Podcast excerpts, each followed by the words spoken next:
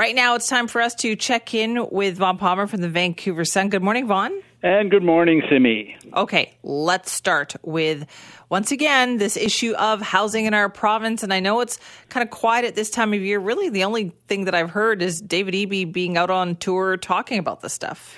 Yeah, so it's almost certain that David Eby will be the next Premier of British Columbia. He's currently unopposed uh, for the NDP leadership, succeeding John Horgan. And you're right, he is, although it's the quiet season in politics, uh, Eby's out campaigning, and we're kind of getting little snatches of what David Eby thinks and what he would do as Premier. So, yesterday we talked about his view you're going to have to do an awful lot more to recruit family doctors, and he thinks that's still the future of family medicine in BC. Uh, he's now come out and endorsed an initiative by Victoria City Council, a very controversial one. It's called the Missing Middle Initiative. It's dividing my hometown here severely, but Eby says he hopes the council supports it because it is the kind of thing that's needed and it points to what he would do on housing if he becomes premier. Right. And so why is this so controversial? What what is it? Well, it's controversial because Victoria, like um, you know, my neighborhood in Victoria and many uh, neighborhoods, uh, urban ones uh, around British Columbia, is still mostly zoned for single family housing. And the missing, the missing middle initiative is aimed at building more housing for the middle income British Columbians who can no longer afford single family housing. It's the most expensive kind of housing we build.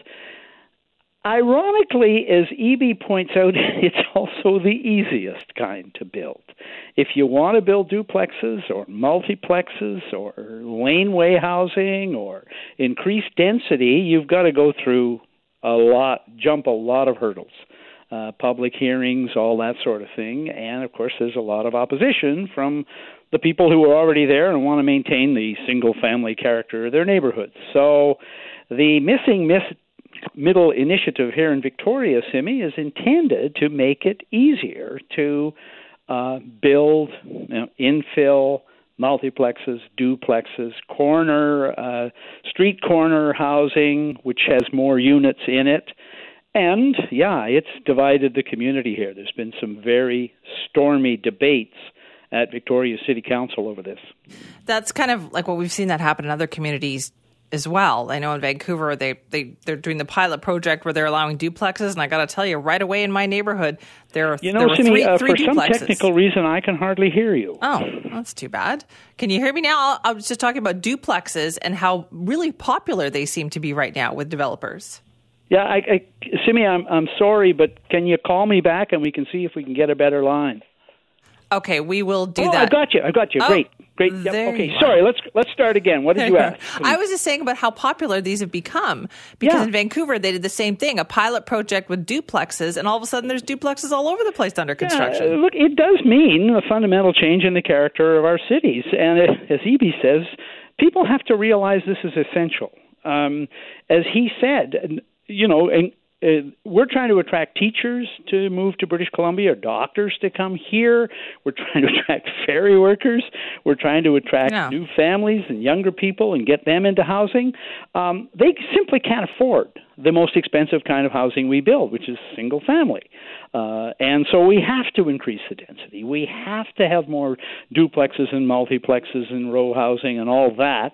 And Eby says if he becomes premier, he will see to it that the provincial government takes a stronger role in encouraging and approving uh, the development of that kind of housing. So it's real and it's coming, and he says here in Victoria, uh, he hopes the council votes for this initiative. Now, I said to you that the re- the backlash here has been considerable. Uh, someone said that it, it housing is a blood sport in Victoria. There's, I mean, there's a lot of entrenched opposition to this. I, I understand it. I don't look forward to my neighborhood in Victoria being transformed, but I've done enough coverage on this issue to recognize, Simi, it's essential. Yeah.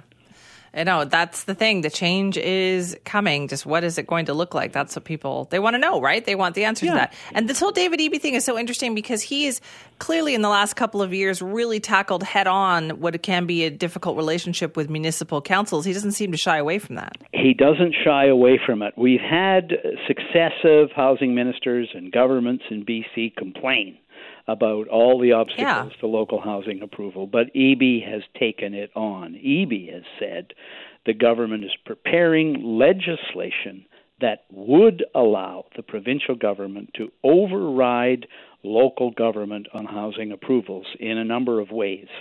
Uh, it would allow the provincial government to impose deadlines for approval. It would allow uh, provincial government to tighten the number of cases where you go to public hearings and it would allow the provincial government to say uh, you have to adopt a zoning, housing zoning plan that reflects actual growth and need for housing in your community. And if projects come forward that meet those needs, you have to approve it. Exactly. So that is a real hammer on local government, and local government not happy. They're not used to hearing provincial politicians threaten this, and the backlash. Well, I, I, actually been downplaying that a bit, Simi, because this is civic election year, and I don't think he wants to provoke a whole bunch of NIMBY councils to be elected around BC because that'll make it even harder to go ahead with this. Exactly. Okay, more on that one, but also very quickly recall. I haven't heard about recall in a long yeah, time. We got a, we got a recall petition issued this week. So this is a recall petition against uh, the NDP MLA for Vernon Monashee, Harwinder Sandhu. She was just elected the first time in 2020. Uh, trying to recall her is a Vernon realtor, Genevieve Ring. Uh, she says uh, she lists a bunch of reasons. You have to list a few reasons if you want to recall somebody. And so she says it's kind of an anti masking theme, uh, crisis in health care.